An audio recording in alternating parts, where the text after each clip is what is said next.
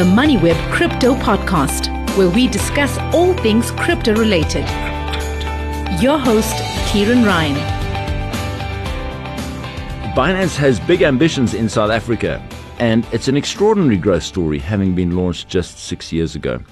Though it doesn't publish its financial statements, Bloomberg estimates its annual revenue at around $12 billion as of April 2023. Its founder and CEO, Changpeng Zhao, more commonly known as CZ, is reckoned to be worth close to $10 billion, according to Forbes magazine. Success like that is bound to attract attention, and so it has, with the world's two largest exchanges, Coinbase and Binance, coming under regulatory scrutiny in the US. I'm joined by Hannes Wessels, who is General Manager for Southern Africa for Binance. Hi, Hannes. It's not the first time we've had you on the MoneyWeb Crypto podcast, but it is good to have you back on again. Can you talk about very quickly the legal issues in the US and what is that about and how is Binance responding to that? Hi, Ciaran. Good morning to everyone. Yeah, so officially not in a position to comment on that. I would refer our listeners to the detailed blog we've posted on that. What I would say in the benefit of our users is two things. South Africa is not part of that part of the business.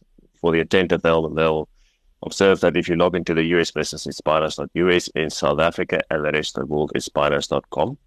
So our users are ring fenced for whatever happens in the US. I think the second point to make is that there's a lot of geopolitical play as well. You will know that, yes, there's a lot of regulatory action in the US against the crypto exchanges. When we take a step back, you also see a lot of constructive discussions in places like Hong Kong, there was a lot of press about the Hong Kong Monetary Authority now engaging with HSBC and Standard Chartered with a brief to start looking at adopting crypto as part of their models. So it is a spectrum. I think a lot of the attention at this stage goes towards the US, but I think worthwhile looking at the bigger picture, can I say the, the globe as such, and there they receive very promising developments. Right, and in South Africa, of course, there have been regulations introduced here as well. So I guess Binance is, I think you're currently trading from a derivatives point of view under a jurisdictional license with Five West. But I guess you're planning to have your own license in this country? Yes, we do. So we are in the final state with our application. I think the benefit of a firm like Binance is that we've had this rodeo a couple of times. So we've applied for a number of licenses in Europe, in the Middle East. I'm working with the Middle East team to make sure that we take the best of what we have in those jurisdictions, and those regulators are quite strict, and use those as a template for our submission to the FSCA. Again, the industry observers will know that that window is from the 1st of June to the 30th of November. I understand from some of the other press coverage that at this stage, 20 exchanges or 20 CASPs, as they refer to, has applied. We will apply. It's our firm intention. And yeah, just dotting the I's and crossing the T's at this stage. To your point about the derivatives platform, that's with our juristic partner, Five West, also a friend of this channel. We're going to keep that arrangement. It works really well. They're a very solid platform. They understand the regulatory framework, and it's been very productive. If I look at that specific products, we say the normal spot platform, both has been very attractive to us, but this one specifically has worked really well. Binance, of course, is well known around the world, probably less so from a South African point of view because the attention would be on the exchanges that maybe preceded you, like Luno and VALR. But tell us, how do you rank in South Africa as a crypto exchange? For me, there's two categories. I think the localists focus very much on what we call the ZAR on ramps. So basically, getting your rand from one of the traditional South African banks to the exchanges. According to our data, they we rank number three. However, you know, from our perspective, and it also goes to the point of how does crypto flow between exchanges in South Africa. In terms of the bigger flow, including derivatives, we're number one, and our, our data shows that very clearly. And I think it goes to the point where we've seen users on the broader blockchain using these firms to on ramp yes, some of them trade on these firms, but then a lot of the crypto, once that's converted into crypto, then makes its way to Binance for further trading as we simply cover more pairs than the other exchanges. I think they've done a great job in terms of building their platforms, but our service offering is just far wider. And that also goes to the derivatives platform. We're at this stage, we're the only one offering a derivatives platform in South Africa. Right. And of course, that is what Binance is quite famous for in South Africa is the ability to trade derivatives on crypto in addition to spot, right? That's correct. So we do both. In addition to that, NFTs as well. We also do peer to peer, and we have another product called Binance Pay, which I'm particularly excited about. We always talk about, you know, the purpose of crypto in the community and society. And that's really a flagship product for us in other countries and one push far more in South Africa. Yeah, I want to come back to that in a minute and the whole payments thing and how that intersects with the crypto market generally. But just talk about the flows onto exchanges at the moment. Uh, in the first half of this year, we saw a tremendous boost in crypto prices generally after the long winter we had last year. Is this reflected on exchanges? You're seeing that the volume flow tends to re- follow the price? Yes, I won't say it's perfectly correlated, but it does there's a lot of distortion in terms of volumes when it comes to the arbitrage traders. They've obviously built circuits where they can trade within that value chain almost up to 10 times a day, if not more. So if you're an arbitrage trader uh, closing the gaps between, say, Bitcoin on Luno and Bitcoin on Binance, you basically keep trading until that price gap closes. Now that becomes a high volume gain and then distorts the volume numbers. If you look at the retail segment specifically, I think that's a that's a better proxy of trading volumes, and there we have seen the volumes pick up. I think across exchanges because this is all available on chain analysis, but it's not perfectly correlated. But I think once you go into that real bull market phase, then you really see the volumes pick up. But then again, the prices are high as well. So it becomes a case of do you track volume or do you track value? I think if you track volume, it's not that much higher, but it is up.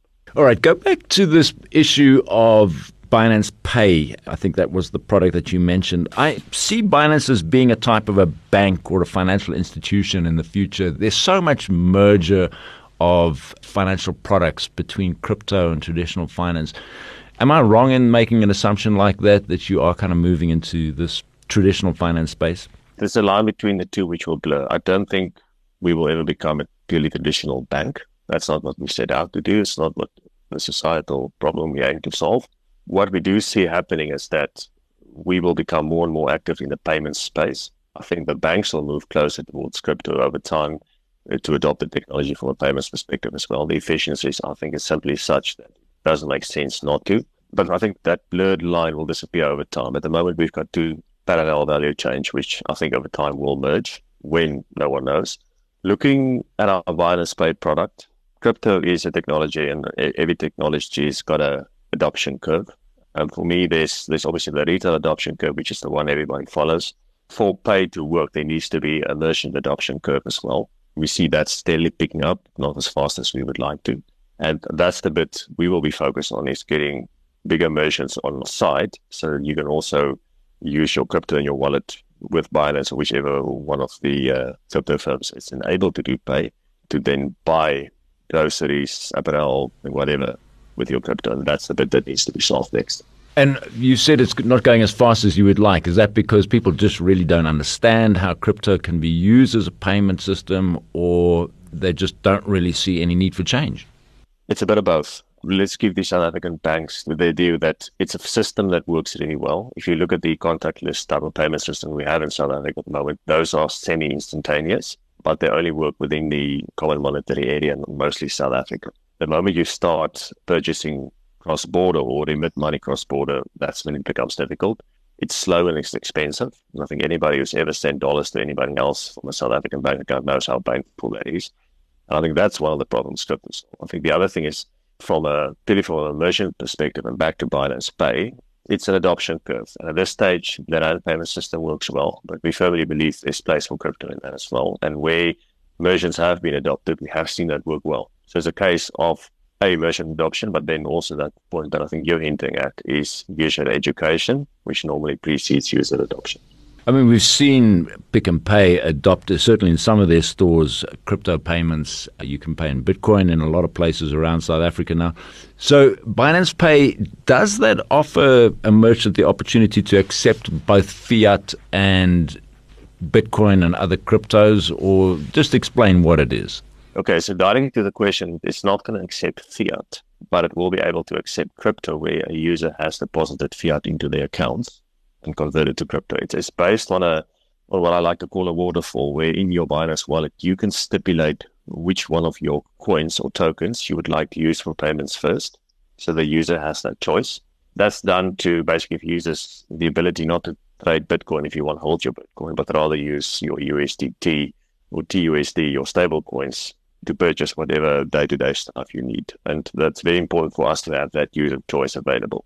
But for now, the, I mean, I think to go up against the banks on a fiat basis doesn't make sense for us and it's not what we designed to do. So for now, we're going to stick to crypto. We've talked about some of the other products that Binance offers. What's new? I mean, apart from the ability to buy this, this huge range of pairs, crypto pairs and stable coins, what else is coming? At this stage, we're very much building out the education platform.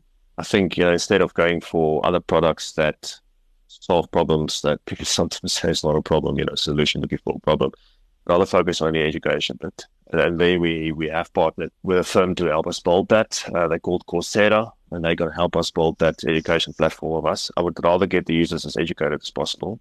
If you look at the existing product suite between peer-to-peer, Binance Pay, derivative spot, and NFTs, that covers almost everything you need covered at this stage. I think what future developments have is not something we work at the moment, but future developments need to be, you know, identification layers, basically population databases, that type of stuff. But that is something best owned by a government, so not something we're going to venture into. But I think that and the property layer that the NFT product kind of hints to, but at the moment doesn't address. I think that is some of the bigger future applications, but we need to see more user adoption, I think, before it becomes economical to, to roll those products out.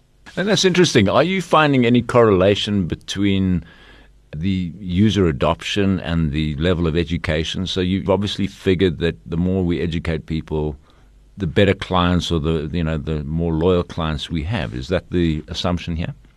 Yes, and we have seen exactly that. I would like to see more people educate themselves even before they start trading. I think it just makes for a safe and more educated trading experience. But if I look at the hits on our website, our academy website, versus that which we see on the platform, they do correlate and they correlate well. So that's very encouraging to see. And last time I checked, we had 368 articles on there on specific items in crypto, blockchain, etc., etc. So it's a very good site. I would encourage all players in crypto to follow this approach. But yeah, that correlation definitely exists. I did have a look at your academy, and I find it quite useful because I think the articles are, you know, they explain sometimes quite technical concepts very simply, so that somebody new can get a fairly good grasp on this. Whereas if you go to some of the crypto press, they're kind of addressing the developer community, which is, I don't think, is the smart idea. Whereas yours is very targeted towards the user. That's the idea, That's good to get that when I say endorsement, it's written to take people from zero to one and beyond. I think that zero to one step is very important for us. Okay, so education, that's definitely one thing to watch. Let's talk about the market generally now, trends that you think we ought to be looking at. I mean, one of the trends I've spotted, I think everybody would probably have spotted this, is this talk about Bitcoin dominance returning. In other words, Bitcoin really seems to be the big story of the year, whereas the altcoins, all cryptocurrencies that are not Bitcoin, in other words, are not quite as in favor as they were in prior markets. What do you think are the trends to watch? I think the explanation for the Bitcoin dominance increase is the expectation of a Bitcoin ETF, and especially in the States. And there is a lot of noise from the SEC about unlisted securities, etc.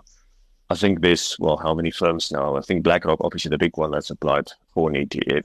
And that's why there's a lot of attention on Bitcoin per se, but that becomes a focus on store of value, not a remittance device. So I think the other altcoins, those that's worth it, then I'll be the first to say I think there's a lot of stuff out there that shouldn't be out there. But if you focus on, let's say, the top 20 protocols, there's a lot of value there. A lot of them clear very quickly. I mean, I look at our platform as well. Purely the, the settlement times versus that of Bitcoin, it's clear there's been a bifurcation in purpose and utility between Bitcoin and the rest.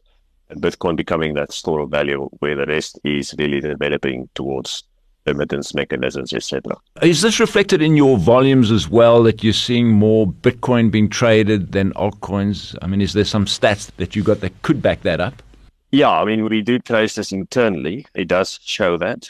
And it does show that I think the top five coins are the most traded. I think what I would refer all our users to is coin market cap that shows you clearly how much each of the tokens trade every day. And it also shows you which of the exchanges trade what volumes and what they have on their balance sheet as custodians. And that's updated every day. So that's a very useful source. You can clearly see the volumes on there, and that's a public domain website. So, yeah, I think it's a very good source of information. And Hannes, just talk about the Binance customer in South Africa. Is the adoption growing? Tell us a little bit about the demographics of your client base here young, old, knowledgeable. How would you describe them? It's sometimes courageous to define it as an individual, but let me give it a go. We've seen this to be on our side quite an equitable split between male and female but still leaning towards the male side. It's a younger individual, most often a young black individual who lives in the Gauteng area. That's where I see most of our users come from. But we've seen healthy adoption now from KwaZulu-Natal and the Western Province as well. But most of our new users are still from the Gauteng province. And then to your question on the user numbers, we've seen a healthy increase in user number adoption this year, which is very encouraging to us. And these clients that you're talking about, are they doing this? Are they trading? Are they interested in derivatives, the spot market? Are they hodlers? What about that? I think in the first instance, spot traders, so people who buy and sell crypto, we do see a lot of them hodling, which is encouraging. You know, just steadily, can I say, rand cost averaging into crypto, buying a little bit every month. We see people with regular deposits onto their accounts. The derivatives market is not a big one it is one that you have to know what you're doing. And luckily, we see most of our users are sophisticated people who all know what they're doing. But yeah, at this stage, it's the balance between holding, accumulating, and trading coins on a spot basis. And as a final question, what kind of wallets are they using? Do they use wallets that Binance supplies, or they got their own? What is the situation there? Most of our users stay on exchange, so they keep it in their Binance wallet, on their phone, on their web browser, etc we do see a lot of users also using our Trust Wallet, which is basically our cold storage wallet. It is on your phone, but that's for people who want to keep their crypto aside and not in their Binance wallet. We've seen a healthy adoption of that as well. And it's, again, encouraging everybody to explore the product. For those who don't want to use pure cold wallet or offline wallet, that's a very good alternative. And we've seen very good reports on it. We see the users love it, they like the product, and they see it as safe. So that's important to us. All right. And that's called the Trust Wallet. Uh, is that Binance only? Is it unique to Binance customers? No, no, no. So it's a Binance product, but I mean, it's blockchain enabled. So for instance, you have, let's just use an example, a Luno wallet you want to send from your Luno Bitcoin wallet to Trust wallet. That's publicly enabled. So it doesn't need to be a Binance user, but it is a Binance product. Of course, a cold wallet being one that is not connected to the internet. So that would be the safest level of security, just so that people who are not familiar with crypto would understand that, right? That's correct. I think what we do caution people of the security is such that normally I have a 12 word seed phrase for these wallets and people do tend to lose them. Get an I had a sobering statistic two weeks ago that 4% of all Bitcoin is lost every year due to people locking themselves out of their wallets because they lose their seed phrases. And they have this device, they have it on a, on a, on a token or they have it on a wallet in cold storage, but they can't access it. So that's where I still think that the additional exchanges play a good role. It, again, everybody needs to do their research to see which ones are the safest. You know, CoinMarketCap gives you that indication. We rank all the exchanges, including Binance. So yeah, everybody do your research. But yes, it is a viable option. Just make absolutely sure you understand how that seed phrase works. Yeah, it's a bit of a shocking statistic. 4% of all Bitcoin being lost every year because people lose their 12 word or their 24 word seed phrase. And I think this is one of the things that people are having a little bit of trouble with in the crypto space is just getting to understand the security protocols and how to custody crypto in a way that you can't just throw your seed phrases away or forget where you put it, right? Yeah, and say think that your debit device is going to work, your personal device and your Ledger device is going to work and keep working. You know, those things are set up where if the device fails, you can purchase another one, but then you need that seed phrase. And then people think, no, but I've got a pin on my Trezor, so I don't need the seed phrase. So you really need that seed phrase. Yeah. Just actually, I said last question, but I, I do have one more. For people who are interested in saving, you talked just a moment ago about people who are dollar cost averaging. In other words, they're buying a little bit of Bitcoin every month, which of course is a proven way to build up Bitcoin. And I think where we are right now, if you'd done it over the last three years, you'd be pretty much at break even if you'd been buying the same amount every month. So, my question to you is Bitcoin or crypto as a means of saving, do you offer advice on that through your academy or have products that would stimulate that kind of positive behavior of saving? Yeah, I think always careful advice, but it's always, I think, good behavior to put something away for a rainy day or invest whichever way you describe it. We have a product called Binance Earn, and we had a Binance Earn last week. Last week, we focused predominantly on this product. We recorded a lot of material that is available on our website on the academy. So I think in the first instance, encouraging people to look at Binance Earn and how the kind of say not the interest, but the earnings you get, the yield you get in your crypto is derived. A lot of it goes to proof of stake protocols where you basically get paid to stake with someone and they then obviously get to mine crypto like Ethereum, Solana, etc. And that is obviously our in-house product, so one we vouch for. Again, asking people to educate themselves, but yeah, that is a product we quite strongly endorse, and obviously a behavior we also strongly endorse. It's just to keep in the game, stay on the market. You know, it's was it Warren Buffett who said the market is basically a transfer mechanism from the impatient to the patient and just staying in the market, time in the market. In crypto, that's the same thing. I think if you look at it over a three year period, yeah, maybe the statistics won't be in your favor because we're coming out of a bull market into a bear market. And well, no one can predict the future, but I mean, if you look at all the stock to flow models, then it does indicate a bull market in the future again. So just keep at it, you know, just put a little bit away every month. Uh, do your homework in terms of which protocols and coins you want to invest in. And I think that'll be rewarding in the future. Fantastic stuff. Hannes Wessels, General Manager for Southern Africa for Binance. Thanks very much for joining us on the MoneyWeb Crypto Podcast, Hannes, and we look forward to having you back again. Thank you, Ciaran. Appreciate it.